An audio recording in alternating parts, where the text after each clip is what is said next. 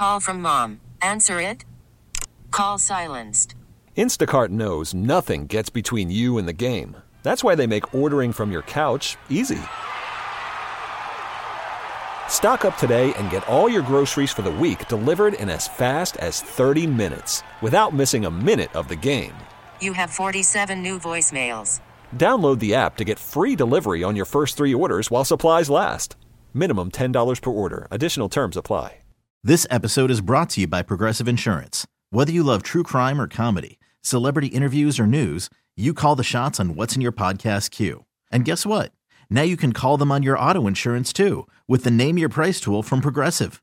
It works just the way it sounds. You tell Progressive how much you want to pay for car insurance, and they'll show you coverage options that fit your budget. Get your quote today at progressive.com to join the over 28 million drivers who trust Progressive. Progressive Casualty Insurance Company and Affiliates. Price and coverage match limited by state law.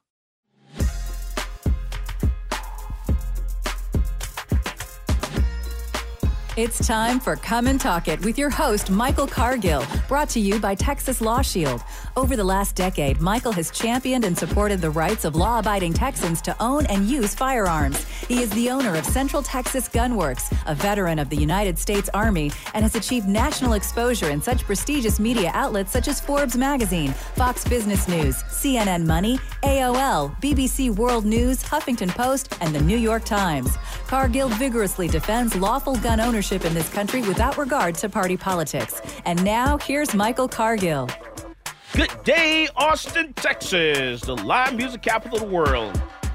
Let's praise the Lord and pass the ammunition. All right, so today I want to talk about quite a few things. I want to get into, um, man, Alec Baldwin. You know, is it who in the world handed this man a gun with a live round in it? And and you know what? When it comes to gun safety, that that definitely lies with the person who has their hand on the gun. Even though they definitely should fire their you know, their armorer, uh, the person that actually uh, resp- obviously made a serious mistake. And there's some inside stuff we have going on about this.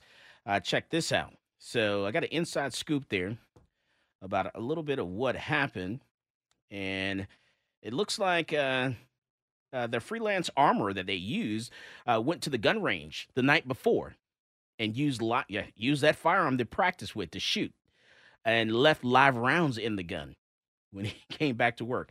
Uh, it, apparently, uh, the first assistant director uh, checked the firearm, checked the rounds, and thought it was okay, and handed it to Alec Baldwin. The police found live rounds in the box of blanks. Big boo boo. There was a crew that had left the set because of safety issues as well as losing their hotel rooms.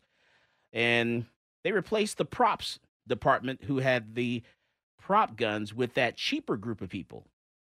I guess they sold to the uh, to the the lowest bidder there. So basically, all your union people, you know, your union people walked out and left because of safety concerns.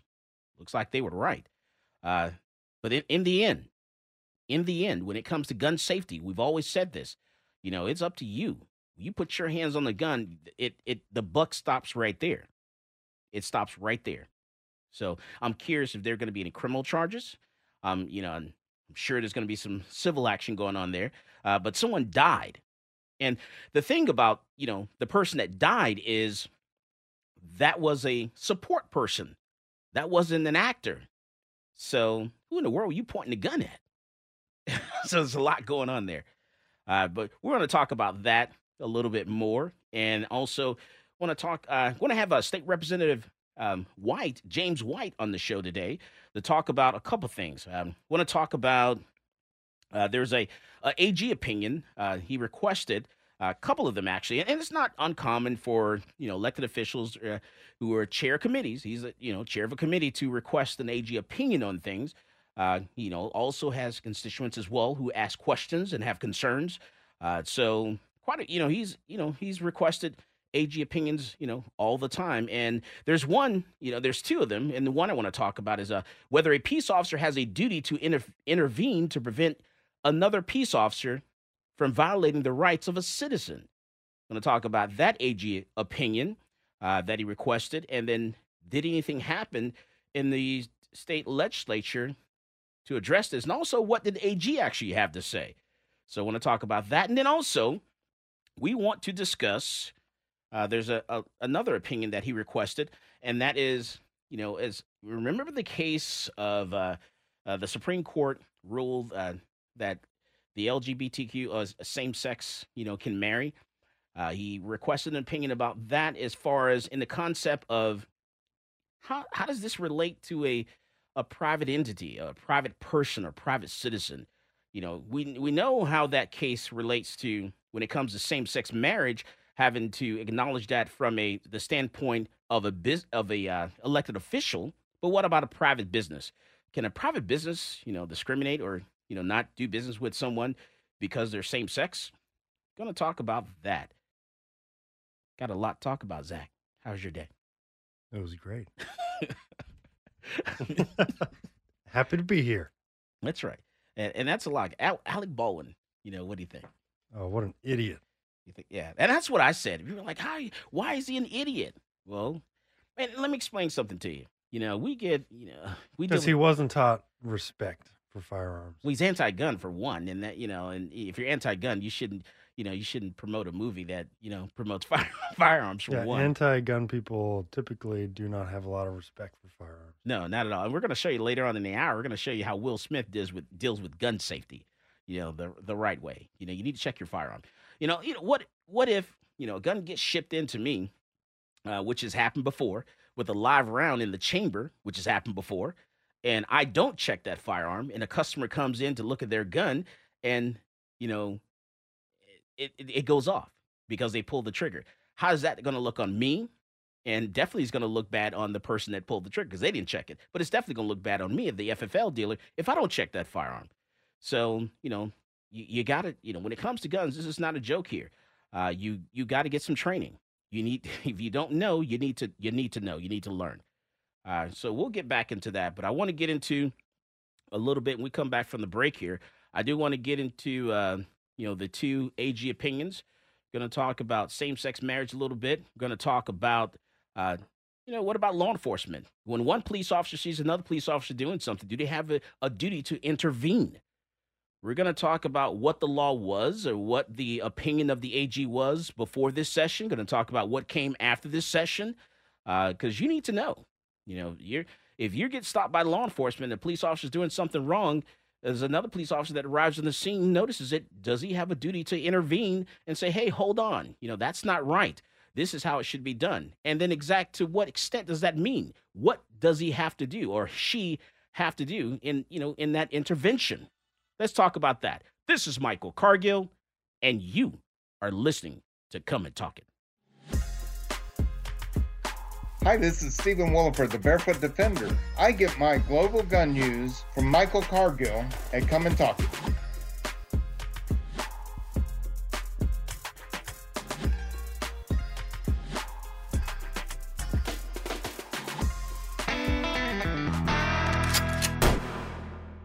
Worried about letting someone else pick out the perfect avocado for your perfect impress them on the third date guacamole? Well, good thing Instacart shoppers are as picky as you are. They find ripe avocados like it's their guac on the line. They are milk expiration date detectives. They bag eggs like the 12 precious pieces of cargo they are. So let Instacart shoppers overthink your groceries so that you can overthink what you'll wear on that third date. Download the Instacart app to get free delivery on your first three orders while supplies last. Minimum $10 per order, additional term supply. I'm Sandra, and I'm just the professional your small business was looking for. But you didn't hire me because you didn't use LinkedIn jobs. LinkedIn has professionals you can't find anywhere else, including those who aren't actively looking for a new job but might be open to the perfect role, like me. In a given month, over 70% of LinkedIn users don't visit other leading job sites. So if you're not looking on LinkedIn, you'll miss out on great candidates like Sandra. Start hiring professionals like a professional. Post your free job on linkedin.com slash recommend today. This episode is brought to you by Progressive Insurance. Whether you love true crime or comedy, celebrity interviews or news, you call the shots on what's in your podcast queue. And guess what? Now you can call them on your auto insurance too with the Name Your Price tool from Progressive. It works just the way it sounds. You tell Progressive how much you want to pay for car insurance, and they'll show you coverage options that fit your budget. Get your quote today at progressive.com to join the over 28 million drivers who trust Progressive. Progressive Casualty Insurance Company and Affiliates. Price and coverage match limited by state law. Talk 1370, the right choice.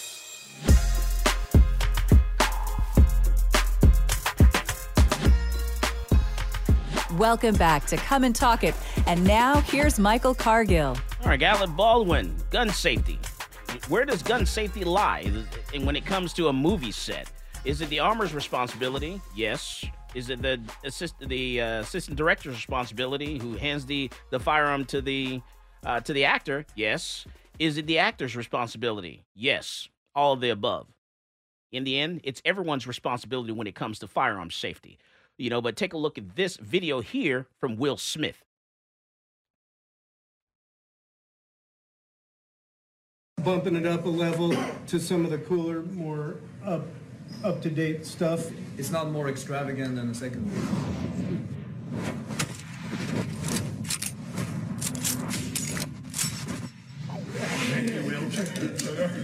Terrible gun safety.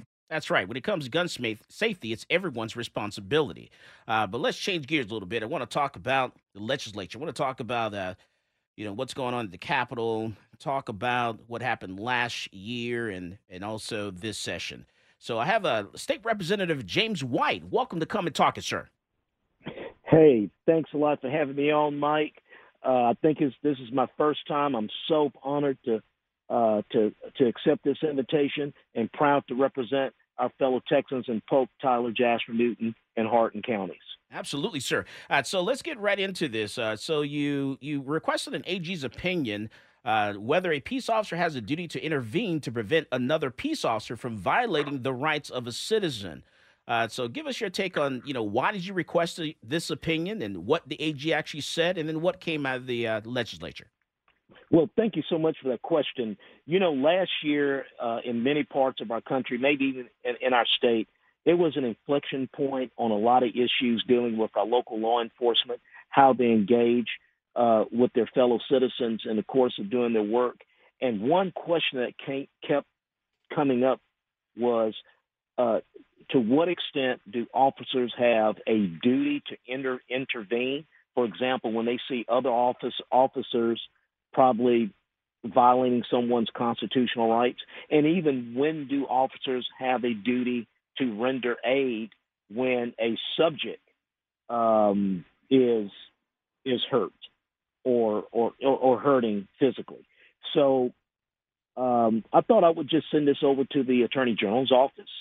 Uh, let me just back up. Many of our local law enforcement agencies around the state already had policies dealing with those two aspects.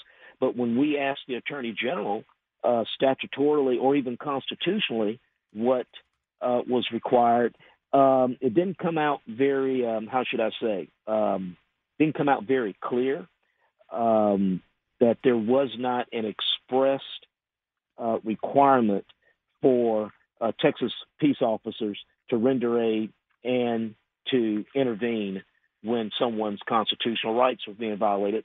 So, look, last uh, this past session, uh, it's been a lot of sessions, right, this year. But in the regular session, uh, I chaired the House Committee on Homeland Security and Public Safety, this is one of the issues that we dealt with. And in statute now, we have expressed statutory guidance to Texas peace officers to render aid uh, to subjects uh, and to also, uh, they have a, a, duty to intervene uh, when they believe a subject's rights are being violated. Okay, and then how far does that go when when it comes to that duty to intervene? Uh, does that mean they step in right there necessarily, or? Well, well, understanding that um, you, you, and and and and you know as well as I know, you you teach law enforcement. I mean, excuse me, you probably do teach law enforcement folks and stuff, but you know, dealing with firearms, you know, there are just so many permutations. So uh, we think we had uh, a, we have a statute and let me say, we work with our law enforcement around the state in crafting this this this this this language that provides them the, the guidance to at least report, um, you know, when when they notice, um, you know, a, a person's rights being violated by other officers, to the extent that they can't physically get the, get in the middle of it and stop it. Okay, because you don't know what the what the situation is um, on any particular scene, right? So at the minimum, they will have a duty to uh, report uh, that those unconstitutional actions. As it relates to the duty to render aid, the same thing. You know, if the officer is hurt, okay, that may impair the officer in rendering aid to a subject. If um, if there's another officer hurt and that officer's uh, injuries are more dire than the subject, the officer has discretion to first provide uh, aid to that law enforcement officer. So, in general, I, I want to say I think we have two statutes that deal with these two aspects in a very practical way.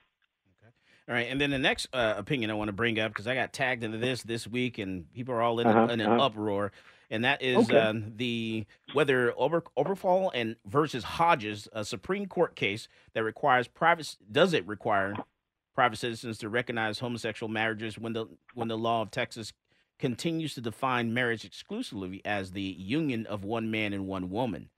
And so, Yeah. I, what I think you're asking is you're basically saying, hey, when it comes to the Supreme Court case, uh, because there's Texas law on the books right now, but when it comes to Supreme Still on the books. when it comes to Supreme Court case, what about a private citizen? We know as a government entity, as a elected official, uh, that case says, you know, as an elected official, it says one thing. But as a private citizen, as a private business, you know, can I discriminate, you know, against same-sex marriages? and and I would say may, and and I would even say there's probably a difference between a private citizen and maybe a private business. If you think about other civil rights um, legislation or or actions, you know, in some instances the statute preceded any type of court ruling. So if you look at the Civil Rights Act of 1964, you know, prohibition on discrimination based on race, you know, sex, uh, you know, you know, you know, religion. Those, those things are in statute, right? Right, um, uh, Mike. And then there have been uh, court interpretations that come after. In this situation here, especially as it deals with with Texas, there's really there, what we really have is a court case, a court ruling from the Supreme Court. Okay, and really we haven't had anything to follow that uh, statutorily on the state lev- level. So I understand uh, these things and, and, and the emotions behind them, but I have to remind folks that I have constituents just like everybody else does, and and we got to ask the hard questions. You know, if you remember last year, there was a lot of uproar on the response I got back from the Attorney General on duty to render aid and duty to intervene, and everybody thought I actually had put the state or in in a position of giving law enforcement officers sort of like the freedom to not intervene and not to render aid. But look at what happened after that. We were able to sit down and craft legislation to tie that loose end up. So if, if I could, Mike, if if we could just go through the um, um, the, the the opinion, is that okay with you? Yeah. Oh, yeah. Absolutely, sir. Yes, sir. Okay, so I don't know if everybody has it in front of them. I, I don't know. I think I've sent you a copy of it, or you have one. This is a fact, and I kind of Mm-hmm. And which one? like Which I'm one? okay. Which one are we talking about? Uh, the um, uh, the the one that you the, the last one we just brought up here about marriage. Okay, about marriage. Okay. Yeah, right. And I almost feel like I'm back in the classroom doing fact versus opinion, and I'm okay with that. But it just sort of starts off with the constitutional laws of Texas continue to define marriage as a union of one man and one woman. That is a fact. Okay, that's a fact. All right. Um, and uh, then it talks about the family code also uh, identifying uh, marriage as one man, one woman. That's a fact. And then when you go to the second paragraph, it talks about uh, in response to Obergefell v. Hodges, okay, that the Supreme Court has ruled that, um, you know, you cannot favor one marital construct over the other. You know, they're they're all equal now. They all deserve the protection under the Constitution, and that includes uh, so-called, you know, same-sex marriage. Okay. And, and, and, we're, and let's go back a little bit. So what we're talking about Okay. in that first paragraph, you know, we're talking about what the Texas Constitution actually says, what the law says. Yeah. The Constitution Yeah. and laws of Texas continue to define marriage as the union of one man and one woman. And, you know, see Texas Constitutional Article 132 a marriage in this state shall consist only of the union of, you know, and it, it goes into it, uh, you know, one man and one woman is what you're talking Yes. about. Okay. Yes. Yes. So obviously, the Supreme Court in Obergefell uh, struck down. Uh, well, let me let me back up. It it opined. It ruled that the state of Texas cannot. Uh, the state of Texas, okay, cannot um, favor uh, heterosexual marriage and not give credence to same-sex marriage. Okay, so in this in this second paragraph, it goes into other rulings. Okay, where um, the Supreme Court or federal court enjoins, and that's really what happened after Obergefell was ruled. It enjoined or or told state officials, governing officials, you know, you can't favor one marital construct over the other. And there are some other um, uh, court opinions that says that when that happens, uh, the federal court doesn't necessarily erase anything out of the state statute books when that happens. And hold and In hold that fact- thought. And I'm gonna let you. I'm gonna let you Okay. finish that when we come back from the break. And I also want to ask you about the uh, gun safety. You know, as, as it pertains to like you know movies, sets, and things of that nature, and what your thoughts is on that. This is Michael Cargill, and you are listening to Come and Talk It. Folks, this is Doug Man Jones. And I get my gun news from Michael Cargill at Come and Talk It.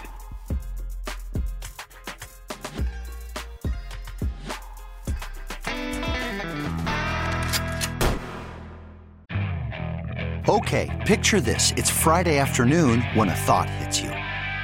I can spend another weekend doing the same old whatever, or I can hop into my all new Hyundai Santa Fe and hit the road.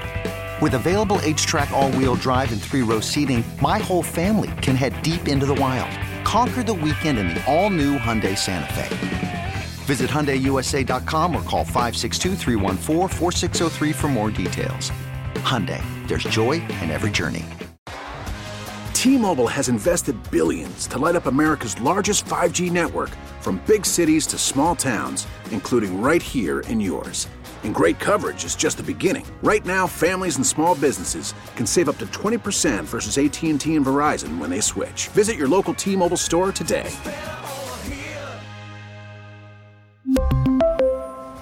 Plan savings with three lines of T Mobile Essentials versus comparable available plans. Plan features and taxes and fees may vary. After the end of a good fight, you deserve an ice cold reward. Modelo the mark of a fighter. You've earned this rich golden lager with a crisp, refreshing taste. Because you know the bigger the fight, the better the reward. You put in the hours, the energy, the tough labor. You are a fighter, and Modelo is your reward. Modelo, the mark of a fighter. Drink responsibly. Beer imported by Crown Port Chicago, Illinois. Austin's Talk 1370.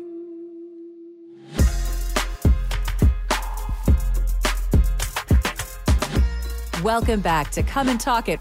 And now here's Michael Cargill. All right, we're talking with State Representative James White and his opinion uh, to the Attorney General's Office of Texas uh, whether Oberfall and versus Hodges requires private citizens to recognize homosexual marriages when the law of Texas continues to define marriage exclusively as the union of one man and one woman.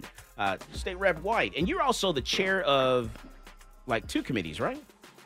Well, I'm chairing one committee, the chair uh, chair of the Committee on Homeland Security and Public Safety. Okay, and I thought uh, districting uh, that was in there somewhere. Well, I'm, I I do serve on the committee. Okay, gotcha. But I'm not the chair. Yes. All right, and then you were you were saying about you know this this opinion, this yes, request. Yes. Yes. So so and and look, this request, and it's a request.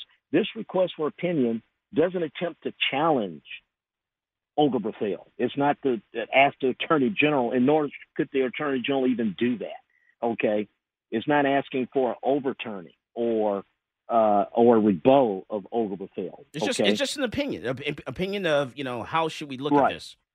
Yeah, from the aspect of private citizens, because you know, in in my request here, it says federal judicial power extends only to the resolution of cases and controversies between litigants.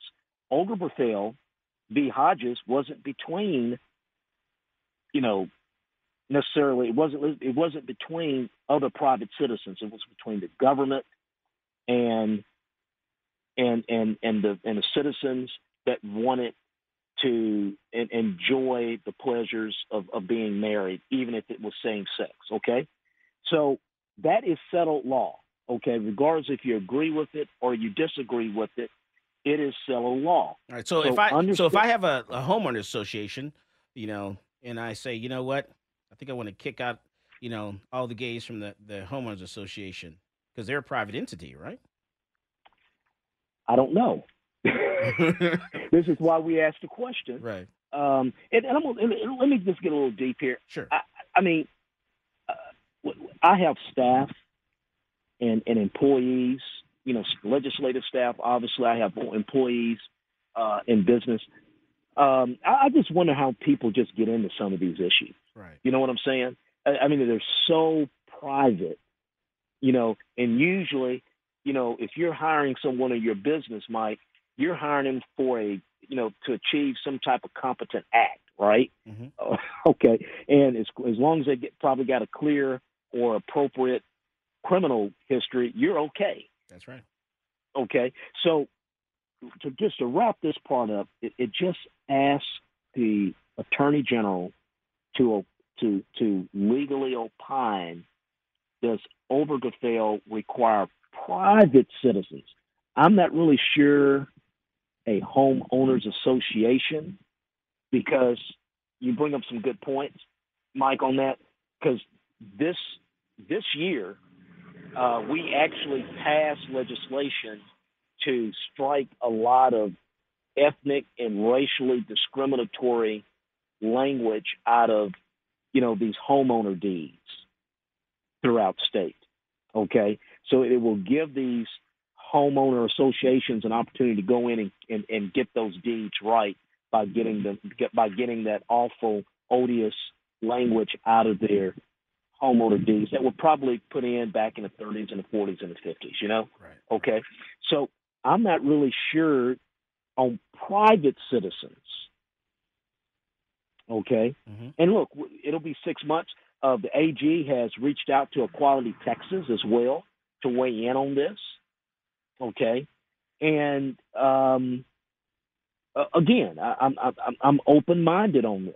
Uh, no one should be discriminated for something that definitely doesn't have anything to do uh, with their job or or with the actual selling or using some type of service. Okay, but um, as it relates to private citizens uh, and and understanding the limits of federal rulings, okay, I think this is a good question.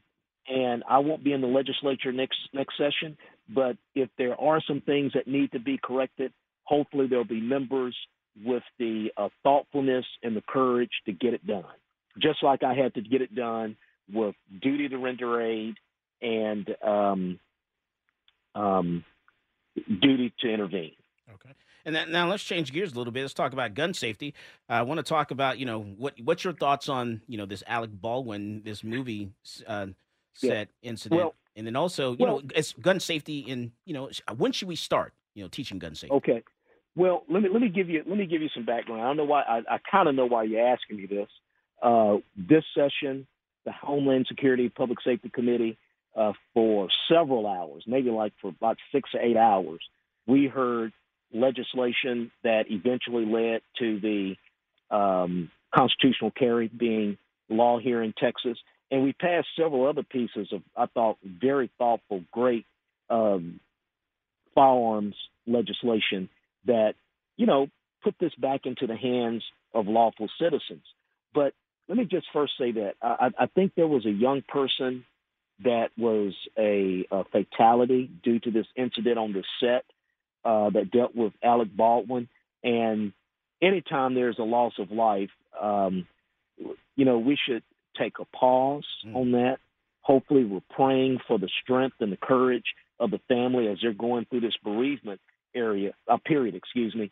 But um, let me just give you some personal history, and this is why some of the issues that I've dealt with as far as it, it, it involves firearms rights, Mike, is very interesting to me because when I was a high school student in the late 70s, early 80s, in the middle of Houston, Texas, that's urban, right? I went to a high school, Lamar Senior High School, that had an Army ROTC program. I was in that program, okay? And in that program, we had a rifle team. I was on the rifle team. Uh, we fired 22 caliber rifles. Okay, it was real rifles with real rounds, and we had a firing range on campus. And one of the um, requirements when you you know when you first got into Army ROTC at high school as a freshman, you had to take a firearm safety, hunting safety course. So I think we should um, start teaching firearm safety uh, very early in, in, in childhood. Okay, right. this is a constitutional right. Just like we talk about the First Amendment in school, we talk about all these other rights. We should be teaching about firearm safety. So I think it should start as early as appropriate. And, and you're you're right because you look you look at is there an age limit when it comes to the First Amendment? Is there an age limit when it comes no. to the second, the third, no. you know, the fourth, no. the fifth? You know, no. you know, so yeah. why you know why and, do we put and, an age limit on the second? You know, and and and and, and, the, and the deal is, it, it just tickles me, but at the same time, it's very sad because you know we had firearms on campus. Okay, we were not shooting at each other. We did not run out the the, the, the, firing range with the weapons and go into the main building shooting at everybody. We had a real respect for firearms. Okay, we, we gained a respect for our firearms. We we gained a love for the sport of shooting and cleaning our weapons, but at the same time, we had respect for firearms for what to the, to, to what they can do. Okay, so um, I just take it back. You know, I think it was my second session in the legislature. I filed a piece of legislation, kind of like what what this the, the controversy with this request for an opinion, um, that said, "Hey, look, let's give it to the school districts, and if they want to teach a firearm safety course as a um, elective, they should be able to do it."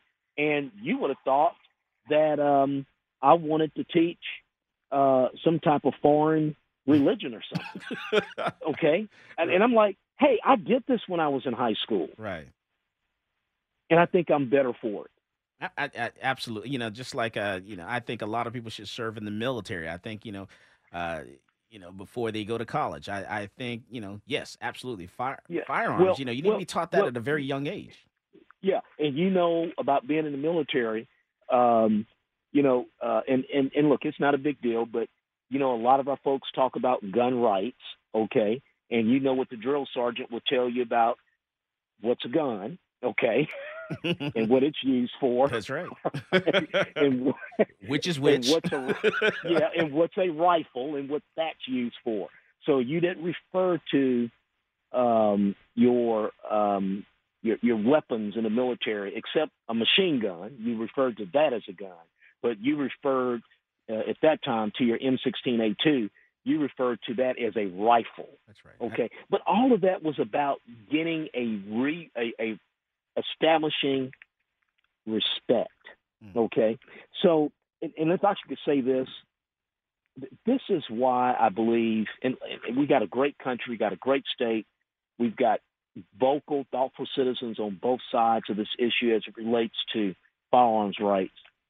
This is why we should always be a little hesitant about saying, passing this law, you're going to allow this to happen. Uh, because I think, I think actor, and, and I like looking at some of his movies, I think he is one that is very, very, very strong on restricting firearm rights. Oh yeah, he is. Okay, so so look, it's a First Amendment. I, I'm glad he's exercising his First Amendment. I've served in the military. I would go back if asked to protect his constitutional rights. But that's why I would tell folks let's let's be thoughtful when we're talking about this. Let's not be demeaning and um, demonizing because we're finding out that um, firearm accidents, firearm fatalities can come in many ways. That's right. Yeah. And and and, and you know and you know you, you, say don't be mean, you know, but I can't help it. You know, it's in my nature because you know we sh- we mean. we should you know we should you know a- respond to Alec and we should you know give him his you know his wishes and grant his wishes and reach out to that yeah. DA and say you know what DA we should go ahead and charge him and convict him with a felony so he can never be in possession of a firearm ever again and he'll have to worry about you know gun safety and stuff like that. Right. right. But but we but we but what we would hope and and you know this gets into some of the other issues that we talked about. You know uh, they're, they're thoughtful people that say, James, um, anytime a, a, a firearm comes up missing, you, sh- you it should be a, a statutory requirement for the firearm owner to notify police. And if not, if if someone uses that stolen or lost firearm in the commission of a um, of, of you know unlawful firing, you know, mm-hmm. um, you should be held at a at a at a felony, at least at a felony level, uh, I mean, uh, statutory responsibility. I don't know about and that because okay. yeah, because what if you know uh, you didn't know it was taken, and what about what well, about a vehicle? Cars get stolen all the time, you know, and yeah, and crimes yeah. are committed with those vehicles. Like just this week, someone stole a vehicle and tried to and broke into a gun store. Right, and and maybe you did you didn't have time to report. Right. Maybe you didn't know it was stolen. I mean, think about uh, friends you and I have that have dozens of weapons. Okay, I have friends that have dozens of weapons, and someone comes in, steals one of them. It's one out of 50. Yes, I have friends that have 50 weapons. It's one out of 50. You may not notice it. Okay, if if some if some law is in place until the you know the law enforcement knocks on your door and said, "Did you know you had a weapon missing? Right. Do you know that weapon was used in the commission of a of a of a crime. Right. We're taking you in as well. I mean, so I just think a lot of times we just need to be thoughtful with these laws, and and sometimes this is why I, I file these these requests for opinions. And I think when you really know where we are statutorily, we can make the right reforms that we need to make sure we have a great state. And I tell you what, I appreciate you, State Representative James White. We we all appreciate you. Um, and and you're running for office. You're running for another office, statewide. a different office, statewide, statewide yes. not statewide just state office. rep, but you're running for a different office now. Yes. And yes. real and yes. real quick, running, can you tell me what that office is? Yes, it's the uh, co- uh, commissioner, Texas Commissioner of Agriculture. Uh, it's a six seven hundred million dollar agency per year. Uh, most of the funding for that department actually comes from your federal tax dollars coming back to Texas for free and reduced lunch programs and other nutrition programs in the state. But another big part of the Texas Department of Agriculture is to be the promotion, the promoter of Texas agriculture, our producers and our consumers. All right. Well, thank you, thank you uh, once again, State Rep White, for coming on the show and telling us about these two opinions. Uh, and mm-hmm. I hope you have a wonderful rest of your weekend. All right. Thank you so much. God bless. Yes, sir. All right, so that's State Rep White. We'll be right back after this. This is Michael Cargill, and you are listening to Come and Talk It. Peace, this is Maj Toure. You're listening to Come and Talk It Radio with Michael Cargill.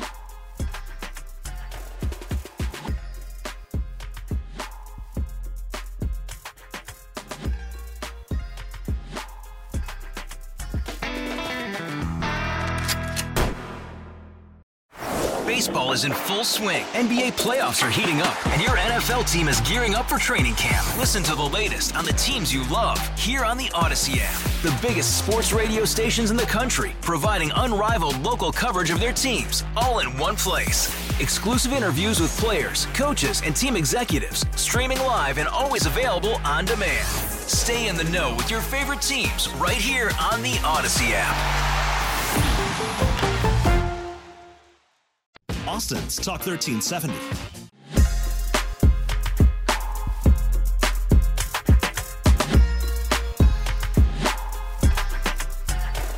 Welcome back to Come and Talk It. And now here's Michael Cargill. All right, so let's travel. We're going to travel to California uh, for the rest of the sh- rest of the show here. We're going to talk about uh, California, what's going on in that state. We're going to talk about uh, the the governor's race, and also want to get into some other things. Before we go to California, there's one thing I want to talk about here in Texas, Caldwell County. Caldwell County. That's right. Um, want to talk about uh, Martindale, Texas. So this young man was driving along in Martindale, Texas, on his way back to Austin, apparently, and pulled into a driveway. They suspect he was kind of lost, kind of get his GPS, you know, and he got off track there, trying to figure out where he was going. It happened to be about 3:42 a.m. in the morning, uh, 3:30 in the morning there, and so he pulled into a driveway, stopped. He's looking at his GPS, trying to figure out, you know, try to get back. And the homeowner sees him, you know, goes outside. And, and this is why it's important to take a handgun license course. You get all these people that say, you know yes, constitutional carry has passed, absolutely, and and you should be able to. I think everyone should be able to have a, firearm. Yeah, we shouldn't have any restrictions. I even think I'll go a step further and I'll say, you know, after a certain time frame, even convicted felons should get their firearms rights back. You know, so I'll even go that step further. You know, but you know but you still need to take a class you need to learn safety you need to learn what the laws are in the state city county where you live in so that way you don't get in trouble. Learn use of force and deadly force. Learn conflict resolution. You know when can you legally shoot someone? Even though the texas constitutional carry has passed you know but when can you legally pull that gun out and shoot someone? That's really important. You know what is the difference between the stand your ground law and you know in, in, in the Texas Castle Doctrine. You know, a lot of people get that confused, and all the news stories that I'm reading on this, they're getting that confused. They're confused between the stand your ground law and the Castle Doctrine. Those are two different things. Uh, so you need to co- go to class, take a class from someone, and learn what those things are. Learn when you can legally pull that gun out and show it. When can you threaten someone with a firearm? You know, when can you shoot someone? That's all. All that stuff is really important because uh, once again this week you know here the number number two reasons why people had to take a class in us this week is one they took a firearm to the airport the austin bergstrom airport uh two is because um, someone you know they they didn't know what the law was as it pertains to when you can you know like an like an ar pistol zach ar pistol you Yeah. know person thought that they can actually you know open carry an ar pistol and, and go into um you know, like Walmart with the pistol and just have it in their hand, like in port ready. No sling, no, nothing like that. That's considered that's considered a handgun. Yeah, that's a pistol. That's right. So it got you have to follow the handgun law. So that means that if you're going to carry it in the open, it has to be in a holster, you know, or you know, sling or something like that, because that's a pistol. So you know, because of that, they wind up you know getting charged with a crime and having to take a, a, a firearm safety course to you know do pretrial you know diversion.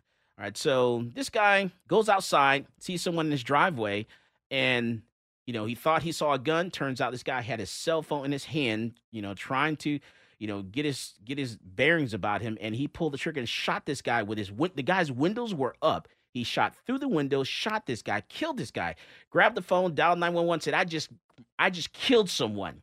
You know, what do you say to 911? You know, I, I don't think I want to admit I just killed someone because now I'm the suspect immediately. That's saying that I think I did something wrong by, you know, you know, someone, you know, was on my property, someone tried to kill me, so I had to defend myself.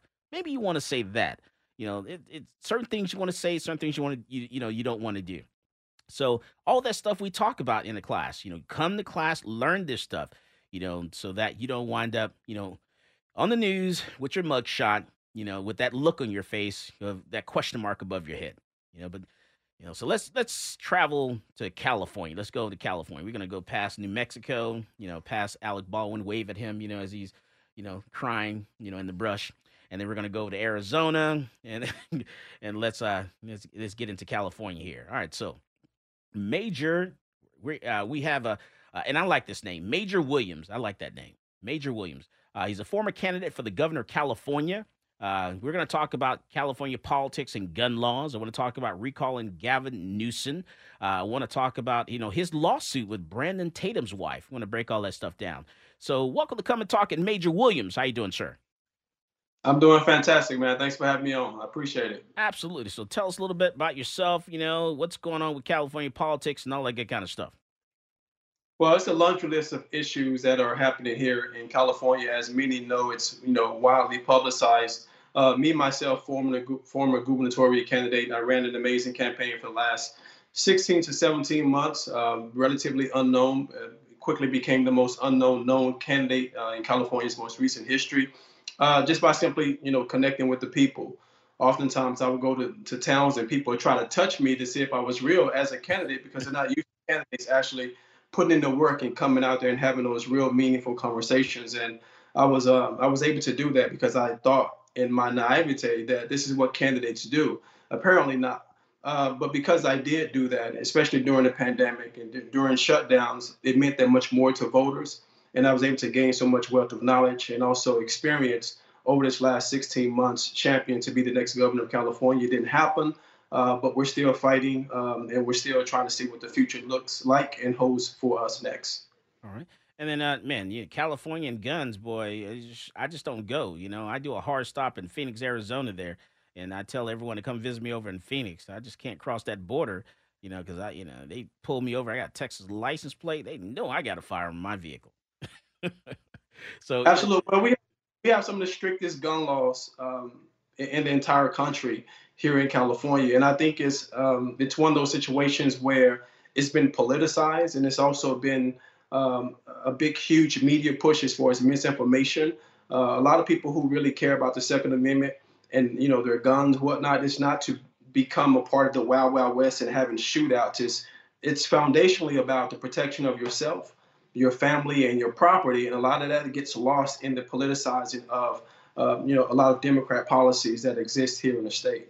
Yeah, and you and you get you know people like Alec Baldwin who are you know anti-gun who you know talk against firearms and then do movies you know that promote firearms. I just don't get that. You know, to be anti-gun right. and then do a movie that promotes firearms, and and then something like this happens. It's just crazy to me. Well, it's the land of hypocrisy in politics and also in Hollywood, and we continue to deal with that on a, not only just a statewide level, on a national level as well. And this is kind of like just playing out in front of all of us to hopefully see and learn from and be reactionary from uh, what we see from these individuals and just say, hey, uh, we're going to fight for what we want, which is what we're doing with the office of Major Williams.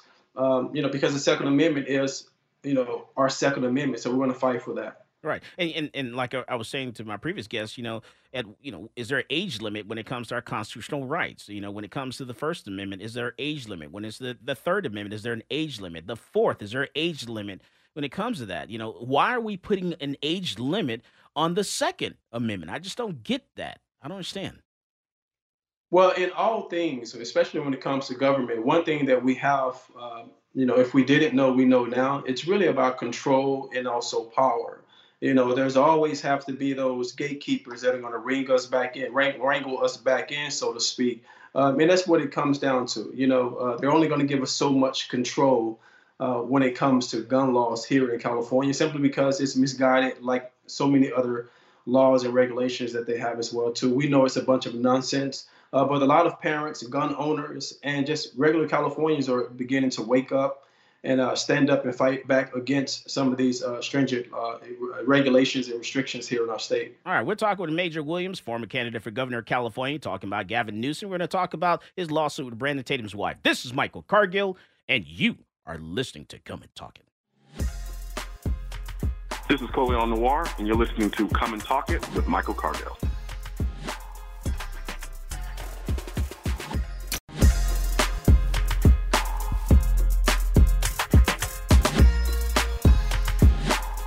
Welcome back to Come and Talk It. And now here's Michael Cargill. Man, Zach, did you know over in Florida? Over in Florida, a Florida man is accused of killing his neighbor in a dispute over a cat. Meow. Oh, A cat. over a cat. the neighbor didn't have nine lives. No. Well, the neighbor survived. Uh, so Cliff- Clifford Anth- Anthony Bliss was 58. Uh, is 58. Uh, became angry when the cat went into his yard Wednesday, and he went into his neighbor's home in Umatilla uh, and threatened to shoot the cat. Officials said. James Arlen Taylor Jr. 41 asked him, "No, don't shoot my cat." And according to deputies, that's when Bliss shot Taylor. They said. Man, if you know what I know, you would not mess with cat people. Let me tell you. Have you seen that that uh, documentary? Yeah, of course. Don't mess with the cat people. That's an intense one. That is really intense. Don't, Mm-hmm. I'm telling you now, they'll hunt you down, boy. I'm telling you, they'll get you while you're in prison. Well, this guy didn't shoot the cat. He shot the owner, so he's, you know, They're gonna a little better off. because he shot the cat, he'd have been in trouble. hmm All right, did you know? And uh, again, over in Florida, another story here. Uh, Flor- uh, Florida lawyer who represented George Zimmer- Zimmerman was arrested. Uh, he works uh, for the defense group and was arrested Monday on, Monday on charges of solicitation to commit perjury and witness tampering. So we're gonna follow that case and see how that goes. Yeah. And the only reason they mention it because he was the attorney for George Zimmerman, of course.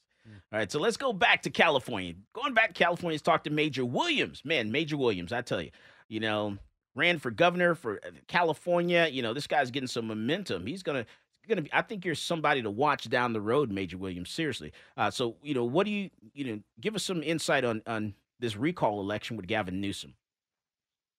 Well, at this point right now, of course, the, the morale is low from a lot of Californians who put in so much work. And just to clarify, this wasn't a Republican recall. This was a bona fide uh, California recall in regards to they crossed all party lines in regards to everyone being frustrated with this current governor. Um, over 2 million people signed the petition to recall this governor. Uh, however, it turned out, you know, the governor ended up winning this particular, um, you know, the recall election, so he remains the governor. But 2020 is right around the corner, and for me at this point, I'm still in the exploratory mode, uh, exploratory phase, uh, trying to assess if it's conducive for me to actually run again. Um, because I don't want to be a perennial runner running all the time. I want to make sure that there's a real actual chance of uh, competing with someone like Governor Gavin Newsom in a gubernatorial statewide election. But more importantly, for me, I created the Office of Major Williams, which is going to allow me to stay politically engaged and support potentially the next Republican uh, candidate that has the ability to carry the voice, carry the torch, and hopefully ignite more than Republican voters for a huge 2020 election that's coming up. And so I just don't know if that'll be me at this point, but I will. I do know that I'm going to be uh, very active in that space and making sure we change the culture of leadership here in California for the good of our state. Now, look, playing you know chess. I, lo- I love playing chess. Would it would have been better for a lot of candidates to step back and then support one other candidate to go against the uh, Governor Newsom there? You know, to you know throw their votes toward you know just one candidate. You know, would, it Well, would I better come out. an interesting dynamic uh, because a recall is a lot different than a regular recall, which is why I try to educate and explain to many people. The reason why I would prefer a thousand candidates is because you have a thousand people championing for the same goal. The ultimate goal is to get people to say yes to recall the governor. That as once that aspect happens, it's on the individual candidate to be the best messenger, to be the best advocate of solutions uh, and plans uh, forward for our state uh, to win that seat. You know, moving forward uh, because singular individuals don't have enough leverage as conservatives in California to galvanize that much vote, that many votes. Because we know the statistics tells us that no conservative can win in California with only Republican votes. And so I looked at it a little differently from a chess perspective as well. I wanted more candidates to be in the race because they were championed for people to say yes, which was the most important element of the recall election. So are you saying maybe you know having more uh, Democrats in the race, you know, taking votes away from Governor Newsom would have given the Republicans No, more- uh, no More conservatives. more conservative. more, more, more conservatives, more candidates, independents because they're all their their messaging is to tell anyone. But aren't you, but aren't you aren't you watering down the votes when you do that? It, you potentially you are. You potentially are, but if you are a great messenger, um, and what I was able to do over the last 16 months is galvanize more than Republican votes. Um, it's been said I'm one of the fastest rising political candidates in California's most recent history, not because of anything special, just because I resonate uh, with a broader audience than just conservatives. You know, I used to be a lifelong uh, Democrat by default. I've only been a conservative Republican for four and a half years, but my relatability is not on me telling you about about talking points and spouting out uh, you know statistics. It's about my story and also my journey, which broadly is more relatable than the typical candidates that you have running for these offices every single time there's an election. So I was something that was new, something galvanizing, and something fresh that a lot of people wanted to uh, to get behind and support, and they did. All right, and then and tell us about your lawsuit. Well, the lawsuit at this point has been dismissed as something that we put behind us. I mean, anytime that you are in um, a public space or a public figure, whether you're an entertainer, you have an athlete, and in, in the public sector, you don't please everybody. And sometimes people take things and they run with it, and you can react in a certain way. And, you know, we acted, reacted with the lawsuit, and we've chosen to move on past that. We have so much positivity around us right now. We felt like that was something that was negative, that was kind of like a negative pull. And so we're trying to clear the space in regards to how we approach things, and we're better for it. And so we, we just, you know, for us, it was something that happened. Uh, this happens a lot from what I hear in politics, uh, but the, the landscape changed in regards to where our focus was. And I'm focused on changing the state. I'm focused on connecting with voters and people who really want to bring about change. But if I allow myself to be drawn and taken in these negative spaces and focusing on that and giving it light and attention, or even talking about it here in the interview, then it kind of allows that to uh, to continue to fester and allows it to win. So I, from a chess move, eliminated that because we found so many other methods and opportunities to address those situations, but also allow us to move forward in a positive light. Okay. All right. And then and you, you have any thoughts on, you know, this movie set shooting um and as far as like gun safety or anything like that? Since, you know, a lot of movies come out of California. I, I know, I mean, for us to be one of the most restrictive places and someone like himself, as far as Alec Baldwin uh, being so anti-gun, um, to have that kind of mishap, and we're, we're just waiting for the, you know, the statement comes out. He's going to blame it 100% on someone else or blame it on the gun. You know, Mm. I've seen times even teaching my my my 11 year old son to shoot. You know, guns are not bad. You know, guns or it's a tool. It's something that can be used for your protection. You know, guns do not kill people. People kill people with guns, uh, especially when it comes to bad people. They will always have access to those particular guns. Uh, but once more, uh, this is the land of um, you know hypocrites, uh, meaning you know politics and also in Hollywood. And this is just another example of someone within that industry that's so you know anti-gun, but all of a sudden does so much with guns and so-called uh, visuals of violence with these films that they are promoting uh, and, and showing visually to our kids. So it's it's it's, it's hypocrisy uh, to the fullest. Well, more more hypocrisy. Um, Alec Baldwin is facing backlash from a 2017 tweet questioning how it must feel to wrongfully kill someone. He actually tweeted Mhm. this back in 2017, and now look at you know what he's facing right now. So it's it's man, it's it's amazing how things come around. You know, threefold. Well, I will. say Karma is real. You know, how how however we slice it, we all try, hopefully, to be good human beings. We all have past. We all say certain things, but how you move forward is your choice and your decision. Uh, who he has been here lately, and as, as far as the stance that he's taking, uh, maybe this is a bit of karma, you know, coming back on him in regards to some of the sentiments that he shared via tweet versus what's happening right now. But I haven't heard actually an official statement from him, but I kind of predict that it's going to be bad gun, bad gun, bad gun versus I take full responsibility. Uh, and I didn't understand gun safety, which is what we're missing uh, across the entire state. Yeah, there was a it was a tweet, you know, off of uh, something that he posted in reference to a video showing a Huntington Beach officer fatally shooting a suspect outside of 7-Eleven. And then his, you know, his comment was, "I wonder how it must feel to wrongfully kill someone." And that was back on Mhm. September twenty second, two thousand seventeen. He did that tweet. Well, at, at this point right now, I believe that anyone that's in front of him can, you know, rightfully ask him that question as well. You know, that's what he's dealing with right now because uh, that young woman had a promise in life. She had a family. She had loved ones who really appreciated her art and what she was, the value that she added to the film and to other people's lives. And now she's not here because of a mishap in gun safety. I remember talking to a good friend of mine by the name of Maj Toure. He's a huge advocate for uh, gun safety.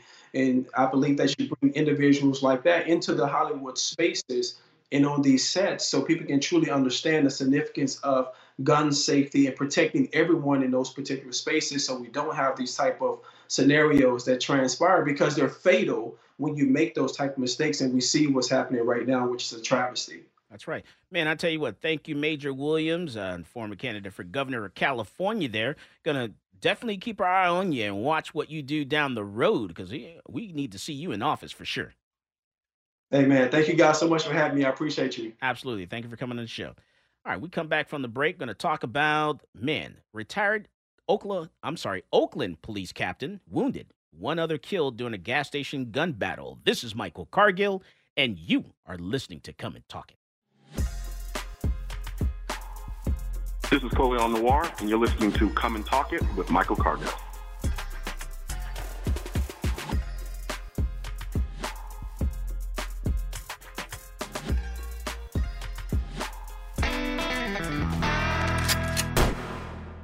Talk 1370, the right choice.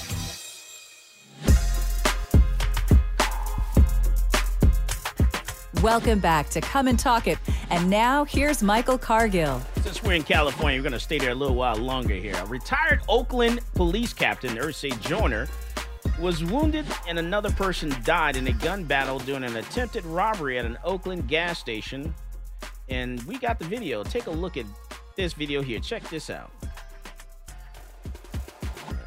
So apparently they tried to rob this guy. They didn't even know he was, you know, carrying his firearm on him. And he had to go to town to defend himself. And he ended up getting shot as well and wounded, ended up going to the hospital. Uh, so hope everything comes out with him. Uh, Joyner underwent surgery at Highland Hospital and was in the intensive care unit. Um, uh, this and this hit the community really hard because he was, you know, this he was a really super nice guy and really cared about his community and somehow they just picked the wrong person at the gas station getting gas that day and you know just wrong place wrong time you know they picked the wrong person. And you know they got dealt with. That's when Joyner pulled his gun and opened fire hitting and killing one of the suspects and injuring another. And video at the gas station you know shows that two of the suspect robbers returned fire and injured Joyner. On the video and the dead man's companions tried briefly to drag him to their car and then give up and drive away in a black sedan. All right so and crazy. Got to always be prepared. You always got to and he had his head on a swivel too, because he turned, he was, you know, turn around, he was looking, you know, he, you know, heard a noise and he looked to his right there, and you know, he was definitely aware of his surroundings, and things happened really quick. You know, that's three on one. You know, how proficient are you with your firearm? You know, can you draw your firearm from your concealed carry position to stop a threat? You know, got to ask yourself those questions. Got to practice. Got to go to the range. Can't be about it. Got to do it.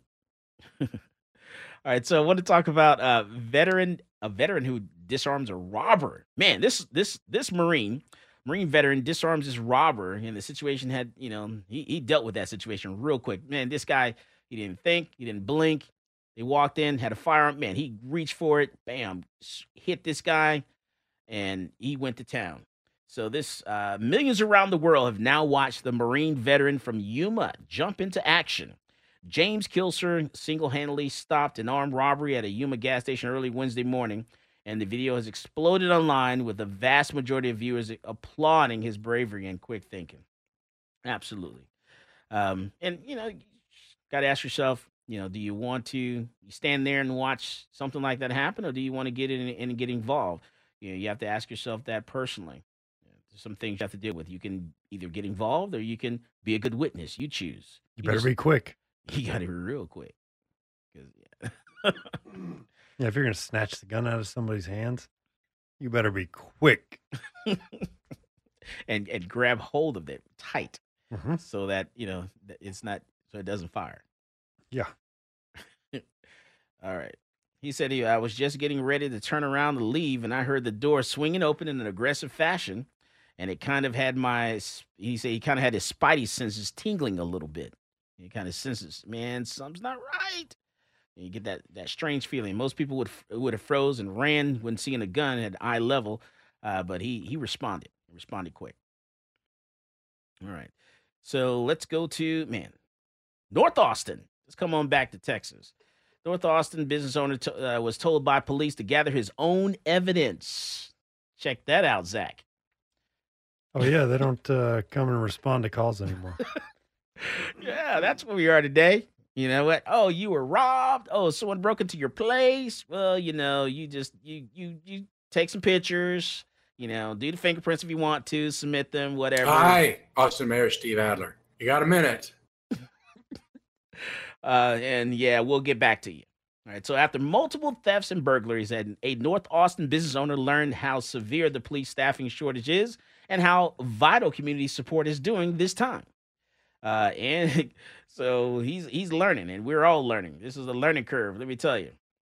So these guys, you know, broke into his business, caused a lot of damage, and you know, he end up trying to call 911. He directed him to call 311 instead. You know, oh 911, no, no, no, no, this is not an emergency. They're already gone. All right. Well, no, no need. Uh, call 311. Uh, and I tell people, you know, look, they broke into a gun store, you know, made an attempt to break into a gun store here in Austin. And, and, and there was, you know, no, no investigators came out. They didn't take any fingerprints, didn't, you know, do any, you know, investigation, you know, at the business at all. You know, so if they don't care about a gun store, what makes you think they care about your business or your home, or your vehicle, or anything like that? You know, that's just where we are, and that's it. That's since last year. That that's not just this year. That was last year, 2020. So it's been like this for a while, over a year now. So it is what it is. We you, you we um, unfortunately uh, we have to step up. You know, if you you own a business, you're gonna have to step up to the plate and you know do monitoring. Maybe get a security guard. Maybe have someone you know uh, a person hire a person to watch your cameras at night uh, to see anyone coming through the parking lot to be on alert. You know, to try to you know call 911 while they're there on the scene. You know, when you see something suspicious that's actually happened, and you know, rather than calling after the fact after they're already gone, the alarm is already gone off. Because by that time, you know, once they gain entry, they're only going to spend like a minute, a minute and a half, or max two minutes inside the business, you know, getting what they're going to get. So that's just where we are today. Uh, APD confirmed that they are investigating that suspect, you know, and so I don't know how how much of an investigation they're doing there. Uh, probably not much.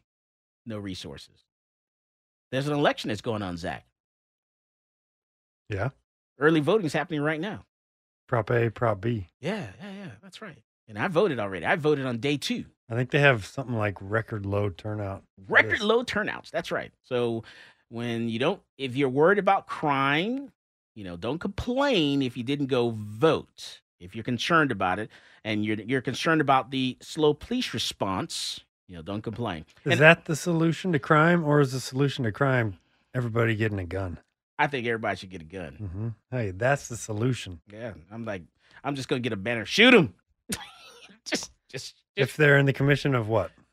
Uh, committing aggravated kidnapping, murder, sexual assault, aggravated sexual assault, robbery, aggravated robbery, uh, if they're committing burglary, doesn't matter if it's daytime or nighttime, robbery, aggravated robbery, daytime or nighttime, theft only at night, only at night for theft, and criminal mischief only at night. Okay, so this guy that broke into the store and stole all this lingerie, burglary and theft. So he could have been shot daytime or nighttime. Good to go. Boom. That's right. Yeah, and call the corner. they have a seven digit number. Call a hearse, not an ambulance. Right? That's right. That's right. You call them and they'll you know they'll be there in a couple hours. There's no need. Hey, tell them to take their time. You're you're cooking some you're you're you're keying up the coffee and you have the coffee ready for them when they arrive. so that's what you do. That's mm-hmm. how you handle that situation. Uh, uh, um, you know, that's where we're, we're, we're coming to today, unfortunately. You know, that's where it is. But you need to come to class and learn those laws, learn when you can use use of force deadly force, when you can legally, legally pull that gun out and actually, you know, defend yourself, protect your property, and all that good kind of stuff. Because there's a difference between a daytime and nighttime in, in a lot of circumstances. Uh, there's a difference, you know, you know, if someone's you know jumps into your vehicle or something like that during the daytime versus at night, if someone's taking something off your property, you know, or creeping around the property at nighttime. Is it, it it depends. It just depends. It depends. There's a lot of value uh, variables that are in there. So you need to come to class and, and ask those questions. Ask those ask your instructor those hard questions. You know, about what about this situation? What about this situation? You know, we're not attorneys. We can't give you legal advice, but we can tell you, give an idea of actually what the law really says. Yeah, so that uh, Prop A and B vote, the Travis County clerk reported that 0.79% of registered voters voted on the first day of voting. Mm. So for the whole week is we're at four. We're not even at five percent for the whole week. Woo. Wow. And when is it over? The 28th, right? Friday. Friday. Early voting ends on Friday, and election day is that following Tuesday. Hmm. And and man, everyone's gonna they're gonna run and try to do it on Tuesday. You know, when that's crazy. I, I try to get in an early voting, and no one's ever the lines are not long at all. You know, doing early voting, get in, get out. Man, I I I actually went in. I got my list of things, and I checked off. I read the the different propositions and everything, the statewide stuff and all those the city stuff. I read it. I decided what I was going to do, and I walked in, and I was in and out in a matter of seconds. you know, and, and so you know, I, I would suggest to you that you can download it online from your county, uh, your election, you know, in, in, the, in the county where you are, and then you know that way you educate yourself on what things are actually on the ballot. So I suggest you do that. All right, and then um, man, when it comes to gun safety, you know, we we talked about, you know, I've talked about, you know, Alec Baldwin and this shooting, and you know, it's everyone's responsibility when it comes to safety. I cannot stress that enough. Uh, you know, firearms come into, for example, like I said earlier, the gun store. You know, we have to check those guns and make sure they're unloaded because we do get loaded guns with a round in the chamber in the gun store that gets shipped to us. You're not supposed to ship ammunition with firearms, but it does happen. People do it all that we people have food, they have ammunition, all kinds of things that they include in the box with the gun. You'd be surprised. Not just, you know, not just a gun. So you have to check that stuff and make sure because I truly believe from the bottom of my heart, you know, I think that, you know, I think all everyone, all couples where you're gay, straight, whatever, I think they should be able to protect their mar- marijuana plants uh, with guns they purchase with Bitcoin. As always, more guns equals less crime. You go out there and you buy yourself a gun. You were listening to Come and Talk It with Michael Cargill.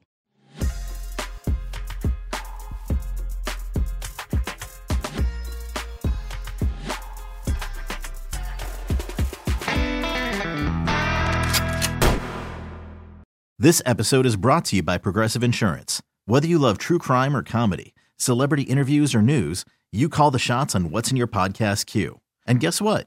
Now you can call them on your auto insurance too with the Name Your Price tool from Progressive. It works just the way it sounds. You tell Progressive how much you want to pay for car insurance, and they'll show you coverage options that fit your budget. Get your quote today at progressive.com to join the over 28 million drivers who trust Progressive. Progressive Casualty Insurance Company and Affiliates. Price and coverage match limited by state law.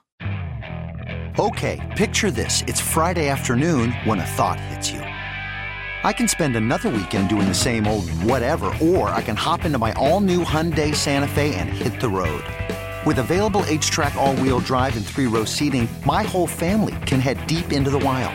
Conquer the weekend in the all new Hyundai Santa Fe. Visit HyundaiUSA.com or call 562-314-4603 for more details. Hyundai, there's joy in every journey.